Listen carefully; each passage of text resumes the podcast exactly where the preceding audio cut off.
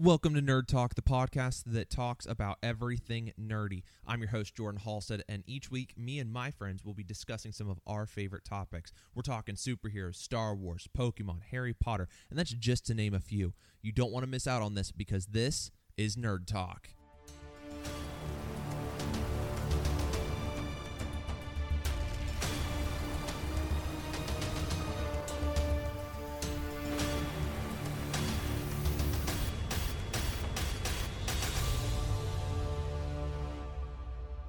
Hey guys, welcome back to Nerd Talk. We are feeling 22 like Taylor Swift here in this place. Super, super excited about it. Uh, this week I've got Micah and Will joining back up with me. We're going to be talking about the Suicide Squad. Guys, thank you so much for joining me today.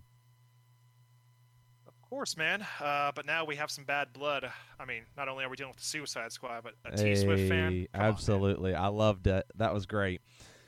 So, you know, we we've just got out of a, more of a pandemic trying to figure out well we're still in it but just trying to figure out how do we navigate movies through uh, a pandemic? Do we release them on streaming? Do we go in the theaters? Do we do a little bit of hybrid both? And so suicide squad went through hbo max um, and so that's at least where i saw it. So where did you guys end up seeing the movie at? I watched it on HBO Max. I saw it in theaters twice, baby, in IMAX. nice Twice on HBO Max in my living room and on my iPad. Ooh. to our Oh, oh, I listeners gotta ask, Jordan. Did, oh go ahead Jordan, did you watch it out in the sun? Uh, did you watch it out in the sun like you did Black No, Widow, I didn't. I didn't everything? ruin myself with the glare this time, and and this. Okay, so we moved to Oklahoma at the beginning of August, uh, and so it came out the weekend that we moved out here, and so that first night, I actually like because my kid goes to bed at like eight thirty at the latest. Um, and so he laid down, and I just grabbed my iPad, and I just was like, "I'm watching Suicide Squad. I really, really want to watch it." Um, so no, I didn't. I didn't uh, ruin myself this time, uh, like I did uh, with Black Widow. So, all right, so let's dive into this bad boy. Um, you know, we've been kind of talking beforehand and, and trying to get through all this, and I know you guys got to talk a little bit without me. Um, so, who is your favorite Suicide Squad character and why? Whether they survived the movie or not? Get it, Will? I will take it from here. Uh, oh, with Captain America sort of allegory characters over here. Obviously, Peacemaker. Uh, uh, everyone's like, obviously, Will. What are you talking about? I mean, come on. Like, if we were doing a Rob Liefeld, almost like blinded by trying to get peace, John Cena would be that Captain America over there. He was hilarious. I mean, he's brought some of that comedic timing from Trainwreck and just some of the roles he's taken. He's also can do a little serious and a little bit of the action over there. I mean, he already tore up screens in the Fast Saga, Fast Nine, and now Yeah.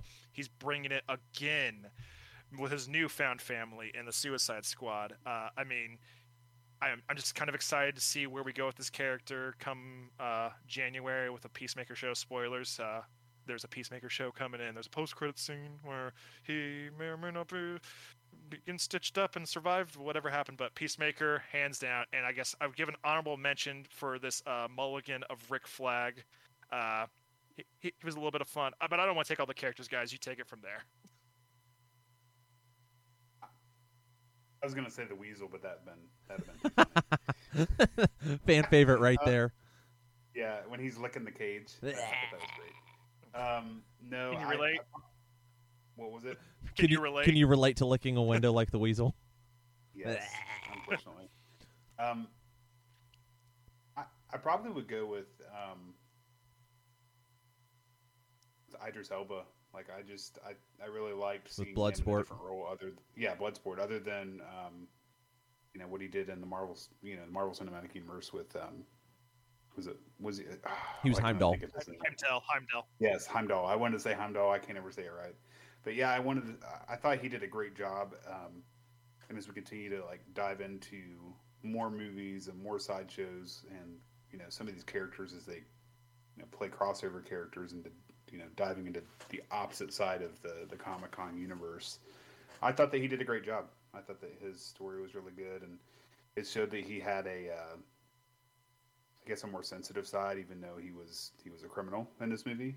Um, but like, did you guys see? Was it was it uh, Wasn't he in Hobbs and Shaw too? Yeah, as Oh yeah, yeah, he was Yes, the villain was in Hobbs and. Shaw. I just think he's. I think he's a great actor. we're just And gonna keep bringing it back to Fast and Furious, guys. Yes, I guess. Yeah. Yeah. I think so. Yeah, I would probably see.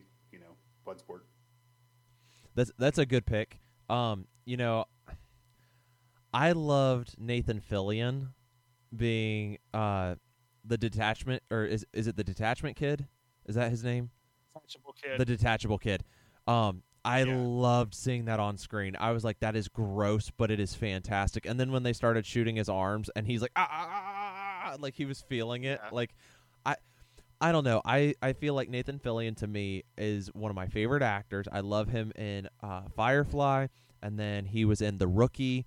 Um, and he's done a lot of voice acting for uh, Green Lantern in a lot of different aspects. And I'm like, I just wish they wouldn't have used him in that role, so that way they could have done like an older uh, Hal Jordan with him, like do more of a parallax style Hal Jordan. I was like, that would have been really cool because he's getting up there in his age. He's a little over forty, um, and trying to to to fit him in where. How do you fit him in as a Green Lantern? Like they're all young guys. It's like you could have done him as an older, uh, experienced Hal Jordan. I was like, that would have been cool. But I loved him right there.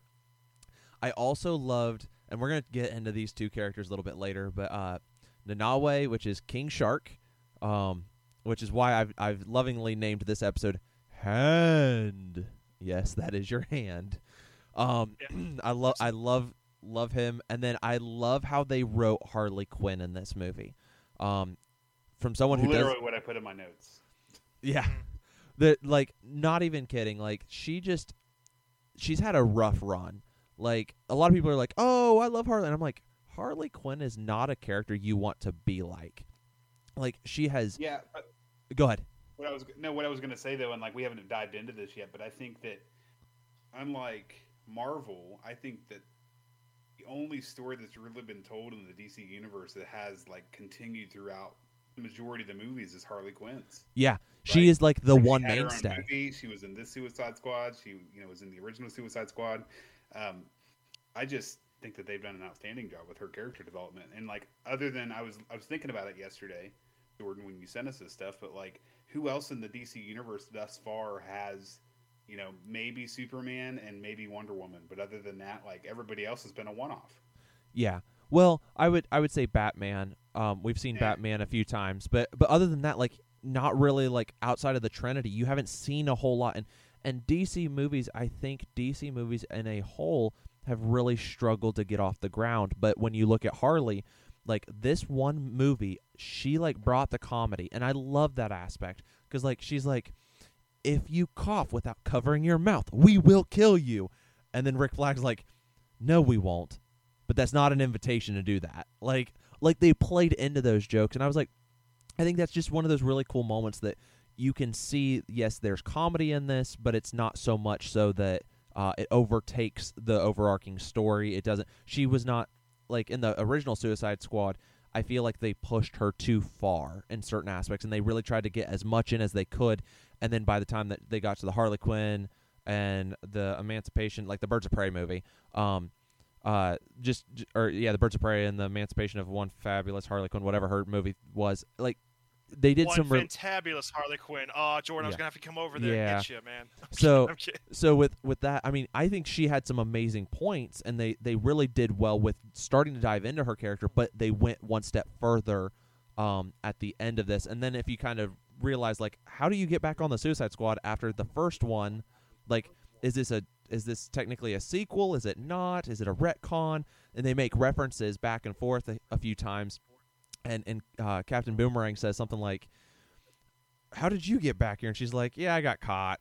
like out out and about and it, it was right after uh, her movie with the with the birds of prey and i was like okay that's really cool like she got caught she got thrown back on the squad and and so that that was cool so that way she can still do her solo outings but then still be a, a member of the squad which i thought was really really cool me- I was gonna say if you would have told me back in 2016 that we would still be continuing that story and not the whole Justice League thing as a whole, I would have told you you were crazy. But yeah here we are. Here we are. It's it, and they're doing a good job. I mean, just to add, I, I loved her comedy and, and all that. Like even with uh, spoilers, Javelin's death, uh, like where she's like smacking his like dead corpse, going like, "Do do what with the javelin? Like, what do I need to use this for?" And then even even though it's like tragic, uh, well, not really tragic because she got rid of a bad guy, but just seeing as she's grown from her abuse from the Joker when she met this new dictator and just like shot him point blank, going like, "Hey, uh, I'm noticing the red flags and uh, I had to get rid of you." And oh, her fight scene, uh, in, Yeah. in, in the mid, like just seeing how she sees it, like it's like a like a like almost like a Disney cartoon in her mind. Ah, but she, Margot Robbie, I hope w- when the Flashpoint does happen, when Flash eventually comes out, I hope that's one thing we retain and keep. And I, I, I imagine they are. I mean, it's been reckoning money for them. And Yeah. I mean, Margot Robbie apparently, I mean, loves the character and has helped produce some of that stuff. So yes, That's awesome. Margot Robbie as Harley Quinn. I think one of the other really cool things is like her battle sequences all stand out by themselves. Like when she walked into like the Birds of Prey one, and I loved I loved when she walked into the uh into the uh the GCPD, and like she's walking through like the sandbags and the confetti cannons, and like I was like I remember that one, and then like this one with her fight scene against all the guards and things like like she she just did everything really well. Um, and I like the way that they've handled her character. Like she's a person who's going to carry this series. She's going to be a part of the Suicide Squad for, I mean, probably the rest of the the Suicide Squad's history. Um, from here forward, it's there. There's no movie that won't have her in there, and even in the comics, they've kind of made her a mainstay, um, which I think is really really cool. So, who do you think was the best of the cast? So, like actor to their person, who do you think was the best cast? And and we're gonna nix uh, Margot Robbie and Idris Elba from their spots just because those two have already been talked about. King Shark. Hey, all right. For those of us who don't know who played King Shark, let's talk about the man, the myth, the legend himself. Go ahead. Rocky Balboa. Ron Funches, dude. Kidding. Rambo. Rambo. We've got Sylvester Stallone, the Italian stallion. We have The only reason the only reason I said that is because like he's like the equivalent of Groot, right? Like I mean, he pretty much he is, yeah. say- right? Like Vin Diesel over there voicing over, you know, Groot, and Mhm. you know he said I am Groot a billion different times and got paid a lot of money for that, and so And I feel like he I don't- probably got mostly paid for hand. Like he just like Yeah. that's that's going to be the most iconic part about this whole movie. Like just King Shark and the way he handled things. And okay, so I saw this this uh, meme today, and it was Spider-Man, uh, Tobey Maguire, and Andrew Garfield secret of them or the the whole Marvel talking about trying to keep that secret, and it's this big kid right behind like a stop sign, like the pole, and I'm like, it kind of made me think of King Shark because like as he's sneaking around, he's just like like tiptoes, and it looked like a Tom and Jerry kind of cartoon, just sneaking around, and then he's like oh, and just like eats the guys, which I thought was really really funny. So, but yeah, that or Nom Nom. yeah, nom nom. okay, let's talk about that real quick. Like that just was a straight up rip off from the Hulk and Hulk smash. He's like, no way, nom nom, and I'm just like, oh my gosh. So who else, uh, Micah? Do you think were were good picks for uh, for some of the the cast? Who did you say was off limits? Just Idris Elba and, and Margot Robbie. I mean, John Cena. Clearly, I know that uh, Will talked a little bit about it. Um, I really liked him. Um, what else? Gosh, what about you? I can't think of somebody. At the, I mean, there were so many different like candid moments, like early on when like they sent the bogus Suicide Squad out to you know take See, on the the- mission where they all get killed. Yeah. The- So Right. At the okay beginning. so uh, one thing i love about james gunn is his brother uh who played oh i forget And Gilmore Girls, Kirk. yeah he he ended up playing weasel he did he Yeah. did the the thing for weasel He also made another cameo in the prison. Like Yeah. Kirk. yeah he he did something Or like not that as Kirk, but it's like himself. yeah he he did two different ones um because he was the body double there um i also really really like i said earlier nathan fillion i thought that was a great pick of an actor to to, to go and even just like as a one-off hey we're gonna waste all these actors just so that they were all in a dc movie um the okay so i can't put my name or put his name uh on him but it was the guy who played javelin he was in pitch perfect two or three, something like that. And I thought, Flula Borg. Yeah, he. I guess he's some famous German actor, and I loved when he he came in and, and did that. Uh, the whole scene with that, I was like, he he kind of like tried to hit on Harley, and then very quickly was killed off. so I just I thought that was really really good. The girl with the mouse. I really liked her too. Oh, uh, Ratcatcher too. Yes. I think she was. I don't know who she is as an actress, but I think that she was cast very well. Um, I'm starting to lean into the actress who plays. Uh, is it Viola Davis who plays Amanda Waller? Is that her name? I'm I'm pulling it up like as we speak. Uh, Yeah, I think. Catcher two was Daniela Melchior. Melchior. Okay. Butchering her name. Sorry. Uh, and then who was the other one? Uh, it should be Amanda Waller with. Uh, I think her name's Viola Davis. I think that's who played her. But anyways, Yeah. I you know I liked her in the first Suicide Squad like as like this villain like of the villains and then like not a hero but just like a a, a bigger villain. And then you move into this one and I was like I really like her. Like she she kind of bullies her way and like she has that that room of co-ops or her her ops room. Um and all of her coworkers are in there and and like when they whacked her over the head, I was like, that was really good. I liked I like Viola Davis playing that character. It's it's someone I like to hate, um, which is not always some like Thanos is not someone I like to hate. It was like someone I hate that I like, um, and so that's that's where I'm at. What about you, Will? Who is someone that you like uh, for casting? All right, so Idris Elba and Harley Quinn. Oh wait, those were those were nixed. My bad, my bad.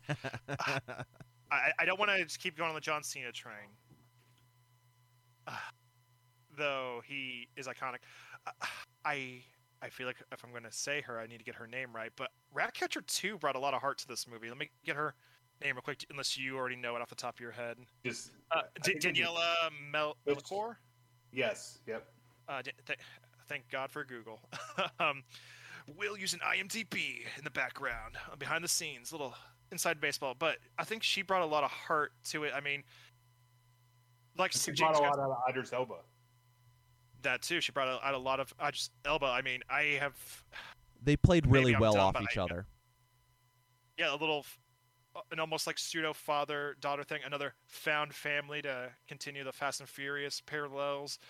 But I mean, he saw his daughter in her, and she saw Taika Waititi and him. Also, Taika Waititi was very underrated in that. That was a really fun cameo, even though I didn't like seeing him hit the way he went out uh, in the in his flashback. Uh, but I just I think we're gonna be seeing a lot of her, and uh, with such a like a no B like C list character, Ratcatcher two, she was just so fun, and even like when she had to do like the hard stuff, like getting Peter Capaldi to think, ooh, that's another good one. I- Yeah. I, won't say he na- nailed it out of the park because that's not like the weird thinker we had in the Flash, uh, because there's so many interpretations of that. But I thought he brought a lot to it. But I, I just I just saw Doctor Who there again. I can't I couldn't separate the two. But yeah, she she did a pretty good job, and I think we're gonna be seeing her go into places after doing this movie. I'll be honest. I think one of the biggest mistakes that they had is when they when they start to bring in characters. Like I would have loved to see David Tennant, Matt Smith, Peter Capaldi, like get all of the former Doctor Who's to all be in like one scene, and all of them be like, "Wait, have we all met?" And then like maybe like a bomb explodes or something like that, and they like. I, I just think like that would be hysterical to uh to those kinds of moments if you if they would have brought all of them in. I have found a, f- a little fun fact for you. Uh, most of the doctors, I don't know about all of them, but most of these modern era doctors have all been villains in like big properties recently. Like, Christopher Eccleston was Malekith in Thor: The Dark World, and also Destro in Rise of Cobra. David Tennant was uh, Purple Man and Jessica Jones, obviously, but he was also uh, Barty Crouch Jr. and Matt Smith. Uh, spoilers for Terminator Genisys, that movie that everybody loves, and we have seven movies now because of it. Uh, was the new form of Skynet uh, in the future because he's barely in the promotional art, and it was like the big spoiler they were trying to hide. But uh, and Peter Capaldi's just always a, a mean guy and stuff. Yeah. And he's always cursing and being. But I, I don't have a role off the top of my head, but uh, but here he is now as the thinker. So Absolutely. It just it's really cool to see like when certain shows just skyrocket careers. I mean, you look at show or uh, like Freaks and Geeks. You had uh, David Franco, you had uh, Seth Rogen, and uh, why am I blanking on who played Marshall Eriksen in How I Met Your Mother? Jason Segel. Yep, all three of them were in this show together, and so it's like, man, that is just it's so cool to see some of these guys. And then uh, uh, who played uh, Velma in the Scooby Doo's and Hawkeye's wife? She was in that show too. The Cardellini. Yes. Um, so all of all of them, like when certain things just skyrocket careers and, and whatnot, and get them out into the the general public, I think those are sweet. All right, so we're gonna move over from some of those villains to how did we like Starro as a villain, as the villain for this? What what were your guys' thoughts about that? Well, I personally thought it was hilarious that we're getting the Justice League's first villain here in a Suicide Squad movie in 2021, because that's someone like you don't think we're gonna see. Like, I think we mean we were speculating about Spider-Man the other day, going like who we aren't and aren't gonna see and stuff, and just Marvel in general, and like no one's gonna take that risk. And then DC here knocks it out of the park with Starro, but it, it, it kind of plays the James Gunn strengths, like when he used to do the Troma films, like this version of Starro is kind of a bit grosser and grotesque and a big giant kaiju. I, I mean, I absolutely loved it. I was just glad like we were being a little bit silly. I am just a little bit hurt that they didn't that there wasn't a post credit scene with Ben Affleck or Robert Pattinson getting a little tiny Starro and getting a pet and getting his own little Jarro going. But I'll live. I'll live. I'm a comic book nerd. I just gotta I gotta deal with it. But yeah, I, I think it was very well executed and played to James Gunn's uh, strengths. Absolutely. I thought it was an interesting concept. Um, I guess contrary to what Will was saying, I think I want more with with with this. And what I mean by that is like um, before the DC universe really took shape, I think like a great example of this is is the Dark Knight, right? Like so the Joker was terrorizing Gotham City throughout the entire movie, and it all culminated in the end when you know Batman finally caught up to him. I feel like um, we learned in the Suicide Squad that Starro was going to be the villain, and then at the end, boom, it was the villain, and it was done. Right, so there wasn't like this big long build throughout the movie. We kind of knew what was going to happen, right? But like at the same time, they're just you know what? Does that make sense? Like there wasn't this huge build moment. It was just okay. Here we are, and this is what it is. Yeah, I think I agree with you there. I think what should have happened was we should have seen Starro maybe get away, and maybe yep. instead of like them killing Starro, maybe like chasing him off, and maybe he takes all of the mini Starros uh, with him, or maybe they die because they're not close enough to him, or something of that nature. Um, and that way, definitely an interesting concept, though. Like, I mean, once it happened, it came into fruition, and like all these little stars were like zombie apocalypse taking over the, the whole area. But like, I think I don't know if there was hints dropped in throughout the movie. If the stars started out like as a little, you know, itty bitty thing and grew up, you know, throughout the whole thing, and then like boom, like we had this big, you know, build. I guess I keep saying the word build, but I just feel like in any storytelling, it's better when you build to a big moment versus well all at once. Yeah, I think it's really hard when and Warner Brothers forgive me for saying this, when you don't have your act together. When you don't yep. when you're not building a universe in the proper way, like Marvel Marvel took 3 phases. It took a culmination of 22 films, well, about 20 to 22 films to fully recognize Thanos and, and have him come in and exactly what he was trying to do and like you go in and you're trying to figure out, you know, is this like I don't know. I feel Starro is a character that could have easily been used uh, for a Justice League movie. I think yeah. you could have easily done some of that kind of stuff with the Zack Snyder universe, which I'm really excited that I, am hearing some rumors that it's gonna. Uh, I heard that um, I forget who it is, but HBO Max and someone else is, is fighting over the Snyderverse right now, and I guess they're gonna push for it to move forward. Um, and so that's that's the rumor that I've been hearing. But if that happens, like this would have been a really cool way to do it. And it's like nothing feels connected at this point. And when you don't have a vision and it's not clear, like having right. and to to what Will was saying with the post credit scene, like have they done? I don't know that they've done any of those. like right in any of the movies. It's Uh, been, it's been hit and miss. It's been hit and miss. Uh, I know Suicide Squad has one. Uh, Shazam sets up Mr. Mind. Aquaman has some. I, Birds of Prey doesn't. It, it's it's like again, it's been hit. it's and just miss. hit and But miss. not like the traditional like how Marvel does it with like one right at the end, and then like they roll the credits, and then there's another one. Like, I- they Yeah, haven't done anything close to that. I mean, like nothing really setting up the next movie. I guess is what I'm saying. Yeah, there's there's I, I mean, What, what Jordan's saying with the connectedness of all the movies together. I think what the problem that comes really down to this is you need to have one person set up, hey, here's where we're starting. This is what we've got so far. And then just write out where do we want to see the movies go? What actors can we get involved? Who are we going to go with? Because I think that that's what Marvel's done is I think they've sat down and said, what characters can we bring in? Like I'll be honest, I've never heard of Shang-Chi until this like until he got uh boosted into into the to pop culture.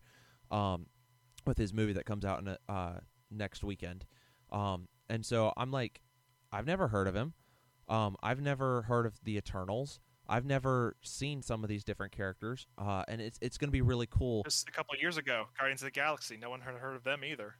Well, Exactly. by and- the way, little side sidebar. My dad was here a couple of weeks ago, and we rewatched. He had never seen Shazam, and I and it was only the second or third time that I've watched it. And I believe that we need to do a podcast on Shazam.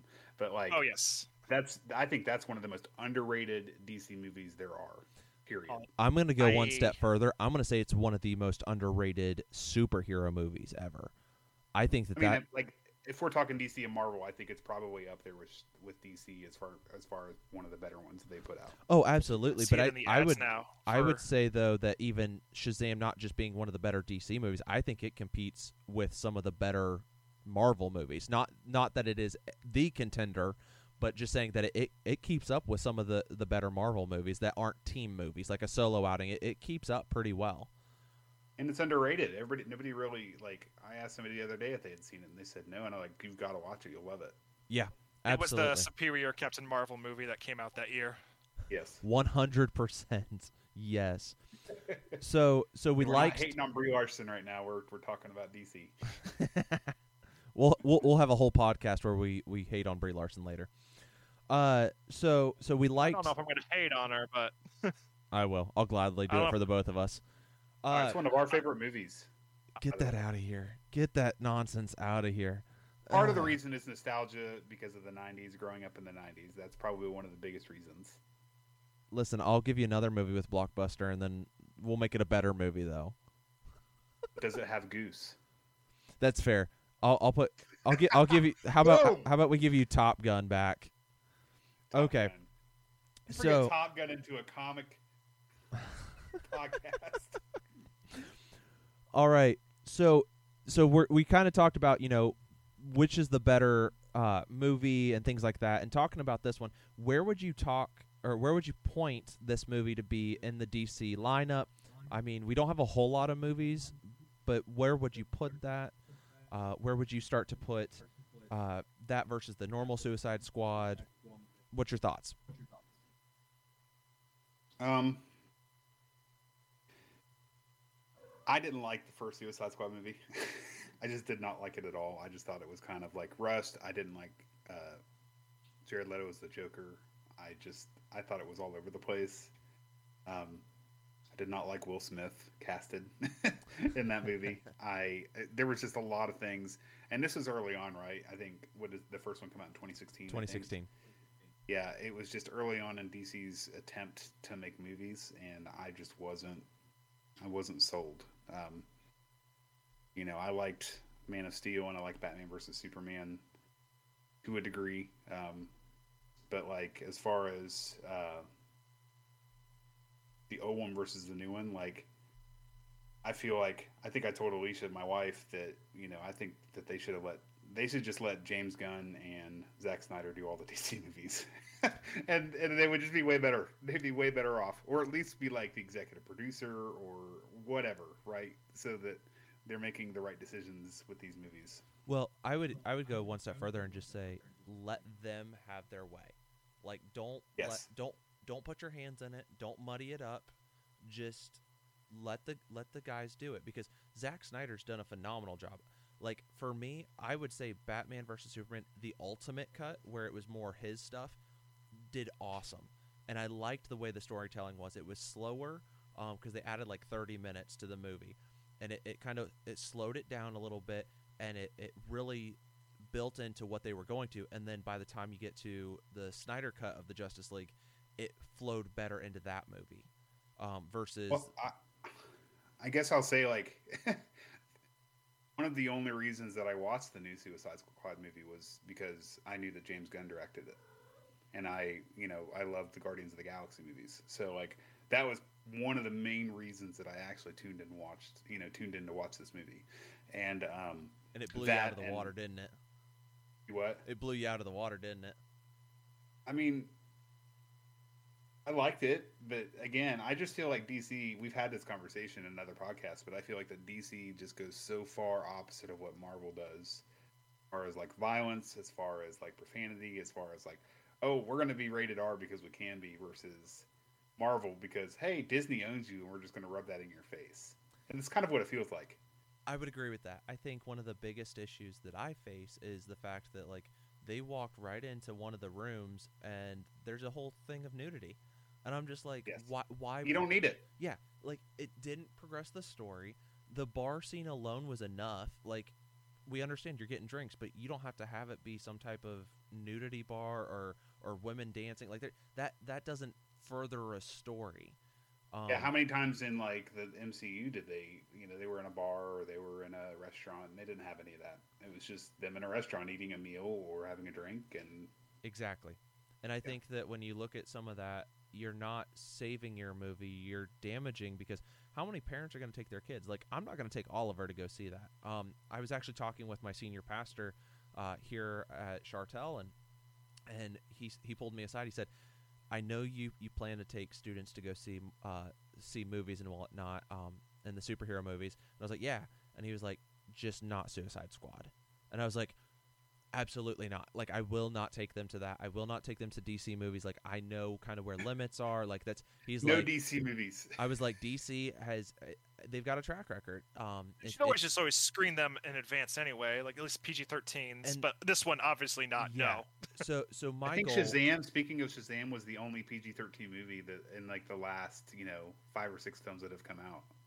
Uh Harley Quinn was- was rated R. was the first uh, Suicide Squad rated R cuz I thought it was PG-13. You're right. You're right. It's PG-13. I'm talking about more recent ones though. Like Harley Quinn was rated R. The Joker was rated R. Uh, That's the fair. Suicide Squad was rated R. That's fair. But yeah, I just I look at some of that and I'm like uh, we'll figure it out as we go. Um but but when it comes down to it like I'm not going to take my kid to go see like a DC movie necessarily. I mean, now when he's older if he's like 15, 16, 17 and and I've done enough research to know what what's going on or I know who the directors are. Um yeah, I'll, I'll probably take them, but with this one luckily and and I I'll be honest and then we'll talk about this later, I guess, in a different podcast. But I don't, I don't think that uh, theaters are going to stick around. Um, I think that the the typical theater is going to start to die out. I think it's going to become more kind of like how uh, the uh, what was it called, uh, the drive-in.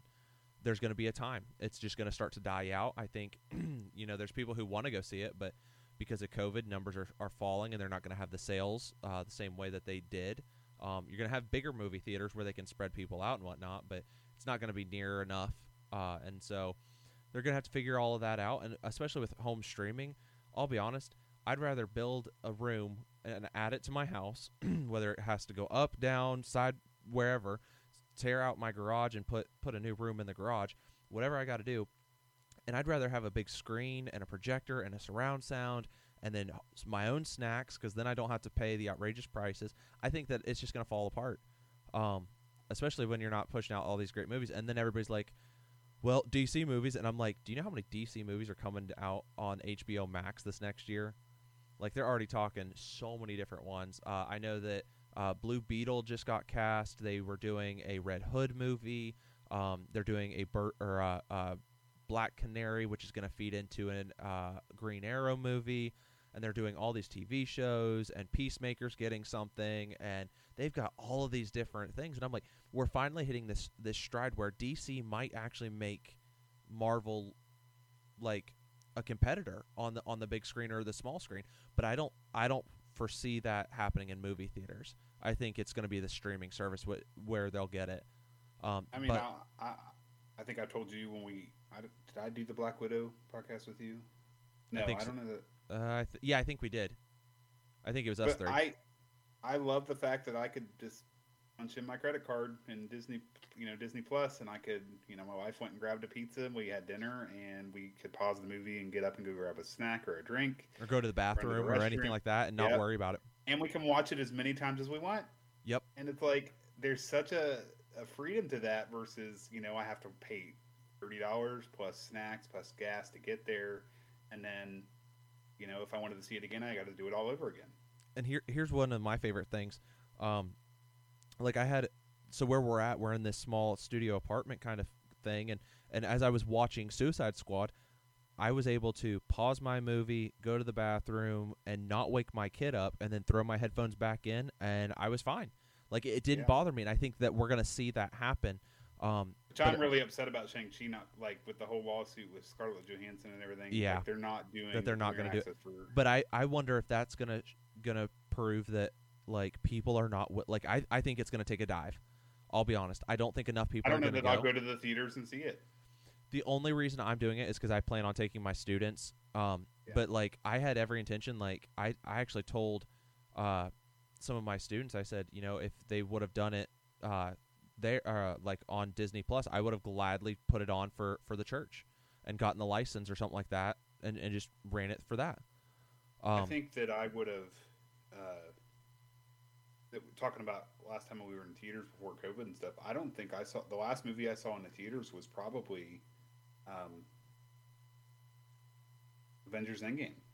It was probably the last movie that I saw in a theater. 2019. Wow. Yeah, I remember and like the last one that Katie and I saw uh, was uh, the Birds of Prey and the the Harley Quinn movie. it's not totally well. So Endgame. No, we saw Far From Home. Far From Home came out after, Yeah, but we did see that. So like that was still 2019, I believe. Yeah. Still it's still 2019 because Marvel didn't put any out in 2020. So, Will, I'm going to go back to the original question because we took a big, big side tangent. Um, which did you like more, uh, Suicide Squad or the Suicide Squad? Uh, the James Gunn The or Suicide Squad. Yeah. No question. No question. do you wish I that mean- any of the characters from the first one were in the second one? I wish Captain Boomerang would have survived the beginning, if I'm being honest. Jai Courtney is an underrated actor, and I wish we could have. Because here's what I think, because I've been distracted. People people know, because I think you even acknowledged it in the podcast. I work when we're uh, recording these, uh, so I take calls.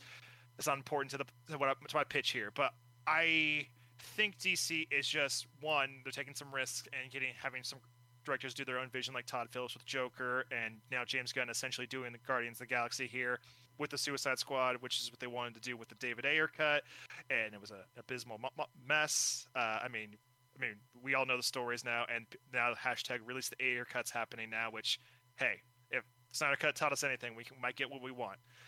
But I want ca- uh, more Captain Boomerang one so we can just establish the rogues and have them around. But I think DC is banking. I know we keep thinking there's no plan. I think the plan right now is going like, let's throw everything at the wall. We'll flashpoint it, and then we'll get our stuff together. Because I think right now with Marvel's Phase Four, I I know the st- storylines they're attempting and they're doing, but I just don't see where Thunderbolts, Dark or Dark Avengers, Multiverse, um, One More Day. I don't see where all that stuff is combining to be one Cohesive big story. to be the new co- cohesive story. Thank you. Uh, and DC has an opportunity now, like while that's happening, because I think some people are burnt out on Marvel. Like I was just talking to my teenage brother.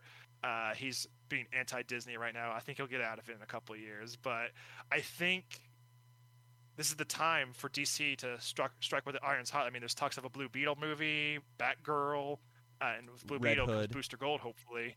Uh, GCPD show, Peacemaker's getting his own show. Like, they got to strike while the iron's hot right now, or else they're gonna be left in the dust. Like, I- was just watching. It's an underrated thing, but like, just do you even do like stuff like Sandman, or like they did something uh, back in the day with Chris Evans and Jeffrey Dean Morgan called The Losers. Like, give that give that a shot. I mean, we're doing all these like rogue teams and characters we don't see as much. Like, give me a Plastic Man movie with like uh, who did I pitch forever ago?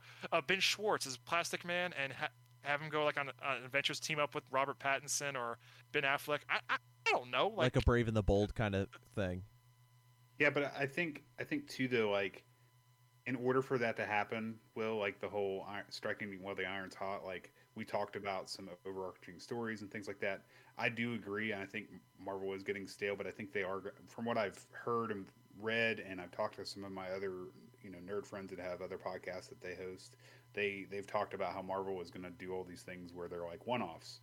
Eternals is going to be a one off. The um, you know WandaVision you know all that stuff like it's just one off one off one off one off yes they're going to make another uh, season of loki um, for from what we gather but like if dc's going to compete i feel like they they're going to have to tell the bigger story and I honestly, I mean, yeah, I want a bigger story from DC. Like, I want Infinite Crisis, and we we got or, or Crisis on Infinite Earths. I want that stuff eventually, but like, I like them taking chances and actually doing some different things with what is provided to them right now. yeah uh, i agree Uh, but like I- but like, I, Shazam, I, like- I, mhm. no i was to say like let's put shazam with uh i don't know wonder woman and and have them do a movie together like or how they run into each other you know just how I'm, I'm hoping with Flashpoint, that's what they're leading to. Yeah, okay. like that's that's my point. Like maybe you know we have these odd pairings. Maybe we have you know you know how in Thor Ragnarok there was Thor and and the you know the Hulk. But like just give me more than just the Joker. Give me more than just Wonder Woman. Give me more than just Shazam. Like. And that's what it feels like with every one of these DC movies, and it's frustrating as a as a more of a Marvel fan who's Yeah. given every DC movie a chance. I think Mhm. I think one of the biggest things that I wish DC would just grab hold of is take the same actor and like for Batman and like run a detective comics kind of like a like a thriller like for one movie and then like every other year just throw out a Batman movie and maybe like grab like 6 7 movies with that Batman but like try different things cuz Batman's got the Dark Knight, he's got Brave and the Bold, he's got uh, detective comics, he's got just the typical Batman, he's got all these different stories and I'm like you know you could easily like run where like Batman is with a Robin and like or like does his his thing for like the first two movies and then add a Robin and then like two movies later he becomes Nightwing and then you pick up Jason Todd in that same movie like as he becomes Nightwing you get a Jason Todd and then like you could kill him and do a under or a death of the family and then and under And the that's red the hood story that I'm talking about. Like if they would just do that, like I would just be as happy as could be. and I think I think they're. I, I did a little research behind this, and I think the reason that that I hate having all these big names is because Robin Williams, and I love Robin Williams, but he specifically said if I do Genie in uh, in Aladdin, we're gonna start to see people use the big actors for everything, and I don't want to do that. But he he loved the the script so much, he was like, I'm doing this. And so, but he specifically stated, he's like, I just don't want all these big actors to start taking all these roles when there's so many roles that could be out there. Like, just because uh, Chris Evans played a great Captain America doesn't mean that he was the perfect Captain America. What if we would have seen uh, Will Allen play Captain America? I mean, we could have we Well, could have I, I need some acting experience first. but but in reality like there's there's probably a ton of people out there that could play some amazing characters. They've got to write them well. They've got to be able to act the, the the scripting and things like that. But there's so many things. But now we have all these big names so they're going to put uh, a contract together and like hey you have so many movies. And then like with robert downey jr and chris evans well your contract's up. We're just going to kill your characters off. And it's like if they weren't big name actors you could go in and say hey we'd like to just up your contract and bring you back just to continue to play this character. Like, get someone who's who's not a big name for Batman. Like, like Robert Pattinson's somewhat of a big name because of, of Twilight and and then with Harry Potter, and now he's kind of getting into some NDs and things like that. So I mean, like, you don't have like some massive name like Ben Affleck or George Clooney or like one of those guys. Um, but it's it's still cool to see, and I'm I'm like, just go get some small name guys and like make them big names from these movies. Like that would be really cool because then you could just like like Tom Holland. Nobody had heard of Tom Holland prior to Spider Man. and now like Tom Holland made a drunk phone call and saved the deal, and now we have one of the. I'll be honest. I think it's one of the the biggest uh, movies that I'm looking forward to, and we are way off track because we're supposed to be talking DC, not Marvel. But I think uh, I think that's where it should go. So back to the movie. Did you guys feel that this movie was a step in the right direction for DC? I mean, I said it earlier, and I'm like, I think Will was on a call, but like, if they let James Gunn and Zack Snyder do all these movies, I think that the DC would just be in a better place. but yes, to answer your question, yes, I think that they um, it was a good step moving forward. And like I said, if they continue doing a better job of storytelling, which is what they they seem to be doing in this movie, you know, introducing you know multiple characters and which is actually, you know what, like pause for a second, like it's kind of ironic that the Suicide Squad, which is a bunch of bad guys, a bunch of misfits, right, do a better job of telling a story with them and their relationships versus some of the superheroes in the DC universe. But yeah, isn't that kind of ironic? Um, now that It's I'm thinking sad. about it, now that we're talking about I it. like I've been saying it since I saw them, going like, we can we can nail this, but God forbid we can't get a good Superman movie after 20 years. I thought Man of Steel was good. Yeah, I was That's gonna say, Man- Man, of Steel's, Man of Steel's solid. It's solid, but it I think it does fall apart with the subsequent material that comes after. I do think it was a solid start, but following up, I'm like, ah. And then now with Superman and Lois also now out, it's like we could have we could have had this. We could have had this. That's fair. I'll give I'll give you that much. To answer your question, I think yes, if they let Zack Snyder and James Gunn do these movies moving forward, and like to what Jordan was saying, let them do it and not like micromanage what they're going to do, and just let them have that creative freedom. I think that they would they they're they are going in the right direction.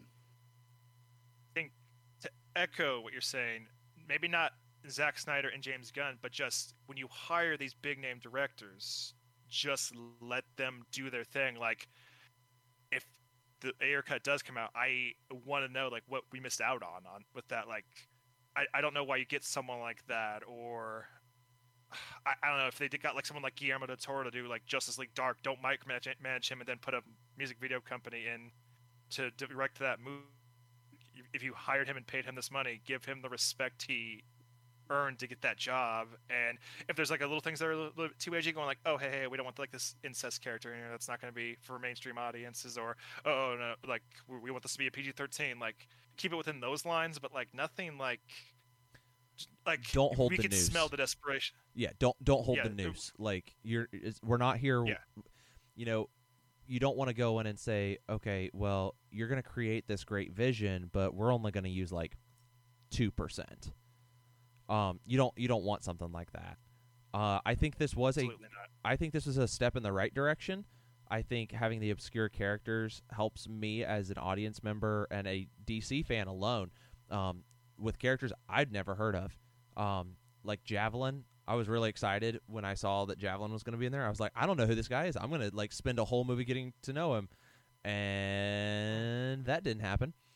So Uh, he was on uh, he was on Conan O'Brien's podcast and he was like hyping up, going, "Oh yes, I got all jacked and all this. It's going to be great. It's going to be a good time." And then he gets killed off immediately. I'm like, "Are you kidding me?" Along hi- him and Boomerang, like out of that first group and the two that survived that initial thing, I'm like, those are like the only other two I wanted to see. But I mean, Javelin got to live on in a way, uh, Yeah. through Harley. yeah, no, that's oh, we didn't we didn't really uh, Jordan, you didn't ask us this question, I don't think, but like we didn't get to talk about like what our favorite part of the movie was. yeah, And for me, I feel like I have to say this, but like I love the little uh, chest pumping uh, competition between Bloodsport and uh, Peace, Peacemaker when they're Mhm. going through the village and they're killing everybody, and then at the end they realize that they're the people that they're looking for, yeah. and the looks on all other faces. That's my favorite movie, or it's the favorite part of the movie. That and what's the the kid's name with the where he throws the discs off of him, the little colorful discs. Uh, Polka Polka Dot Dot Man? Man. Yeah, Polka Dot Man. When they're walking through the woods, I- I watched this again yesterday before we recorded this, and when they're like, "If John Cena's like, if that's if that's gonna kill us, we need to know," and he was like, "It's not gonna kill you." And I just I loved Like I when, say, I loved when he went over and was like, and like it's you just Yeah. see colors, and they're like, "What is that?" And he's like, "Well, I've got a, a virus, or like I've got I've got something that I if I don't expel it from my body, it'll kill me. Well, I think Micah took like the best scene, arguably, but I think my other favorite two scenes are funny jokes with uh, King Shark saying he's going to do the joke, uh, the the, The mustache, mustache. as his disguise, and then drops in a huge f bomb. Because I, I don't think I've ever heard Sly cuss. I, mean, I haven't watched the Rambo movies, or and it's been a while since I've watched the Expendables, but I don't think he's just like said a full on f bomb that perfectly. Uh, and if it was a PG thirteen, that would have been an elegant way just to use like their only f bomb. And then the part when they're walking through the beach after they first land there, and uh, it, it was in the trailers. The if this island was full of wieners and it was the only way to get peace, I would eat them all or whatever. Is that is that appropriate? Is, That is oh my is gosh, yeah, that that was hysterical when he because they're I don't, I don't know how madmen work. yeah, I When Harley Quinn escaped uh, after she killed the guy, the, the, dictator, the dictator, Yeah. or whatever his name was, I forget what his name was. Yeah. Um, like when she's escaping and uh, she just goes on a rampage and kills everybody on her, you know, on her way out of that castle. Uh, that was a really good part too. yeah, I just I think that this was a, a, a definitely the right step, and they used the characters very well as they as they did that. So, my last question for you guys tonight, as we wrap up, is what do you want to see from the DC films moving forward? Do you want to see more films like uh, from James Gunn, where you bu- basically like botch a bunch of like no name characters, so we never get to use them again? Or do you want to see like Superman show up to help fight, and then like him get slapped down, and then the Suicide Squad has to win, or like what what kind of things do you guys want to see? Funny, funny you say that. Uh, sorry, I'm just I'm gonna take it, the mic from you right there, Jordan. Uh, that wasn't an initial plan James Gunn had, where they would have to take down the Justice League or Superman, uh, which, which is also the plot of a new video game coming out, where the Justice League or the Suicide Squad has to take down evil counterparts, or at least mind-controlled versions of the Justice League. So that we'll, we'll kind of get that wish fulfilled uh, in a way, but not in a movie. But I think I would like to see another. Uh, I mean, the Suicide Squad.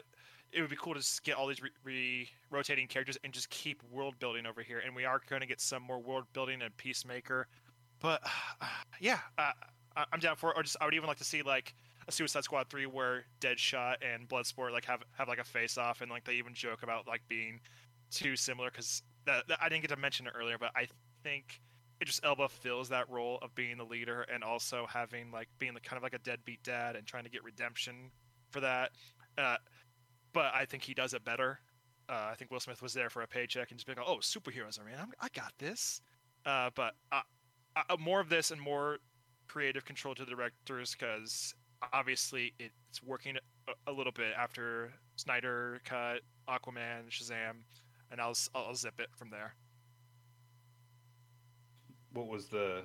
What would you like to see moving forward from DC as a Marvel connoisseur over there? I mean, I- I would just say keep it up with you know what they're doing, like because you know, I wasn't you know, like, go go Marvel, go Marvel. I will give every DC movie a chance, and I will say that like I've watched, you know, I've watched every DC movie that has come out, um, and they continue to get better. But like for me, it was like they just didn't blow me out of the water like Iron Man did in two thousand seven or 2008 or whenever. yeah, that came out. 2008. Yeah, I'll, Yeah. I agree with you. I think, I just don't think that they've got it all figured out yet. But as Will said, I'm hoping. They've had a long time to do it. yeah. I mean, there's been 20 plus Marvel movies to try and keep up with, and they had time to figure it all out. So, um, that and I, I think that they just they they go so opposite of what Marvel is, and it's okay for them to do that. But it, but in order for that to to you know, like you were talking about, like if I had a kid, I would not take him to go see that movie.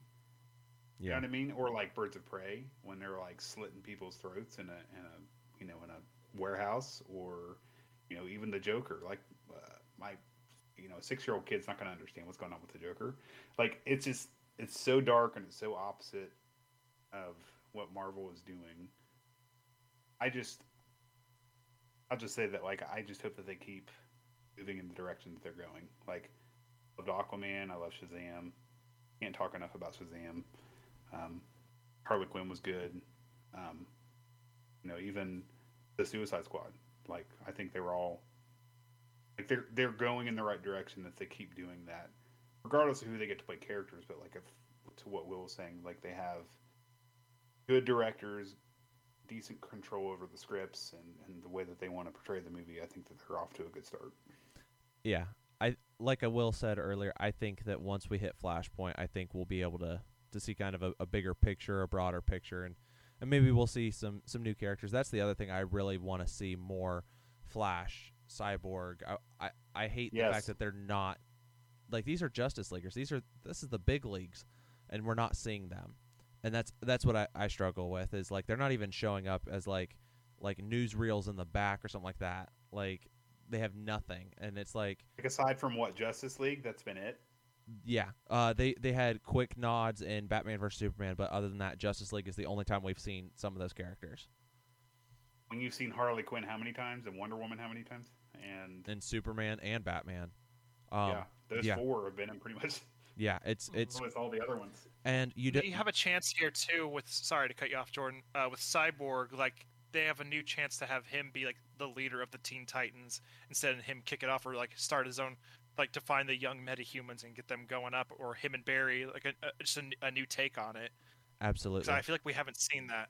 exactly, and I think that if they can handle it right, if they can get the right guys in charge, honestly, they just need to go to the guys at DC Comics and ask them to to help lead the charge, um, because once you get some of the scripting with that, then you get the the movie guys to come in and say, okay, here's the idea we want to go with, and this is what we want to see movie wise. Because I, what if we got like Blackest Night up there? Like that would be a sweet movie.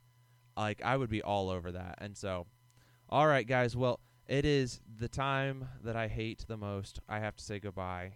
Uh, so, guys, thank you so much for Teen time. yeah, closing time. So, guys, thank you so much. I love when I get Micah to the point he shakes his head at me. Uh, guys, thank you so much for joining me. Thank you for all of our listeners. Make sure to like and subscribe. Uh, in a couple of weeks, we will be celebrating our 25th episode. Make sure you follow uh, the Facebook page for that. We are going to be posting a few things, uh, talking about what what we're doing. I have the Lego Masters, Mark and Boone uh, from season one. They came in and joined me, and so I've already got that filmed, and so that will be coming out for our 25th episode. Guys, again, make sure to like and subscribe, and we will catch you guys here next time on Nerd Talk.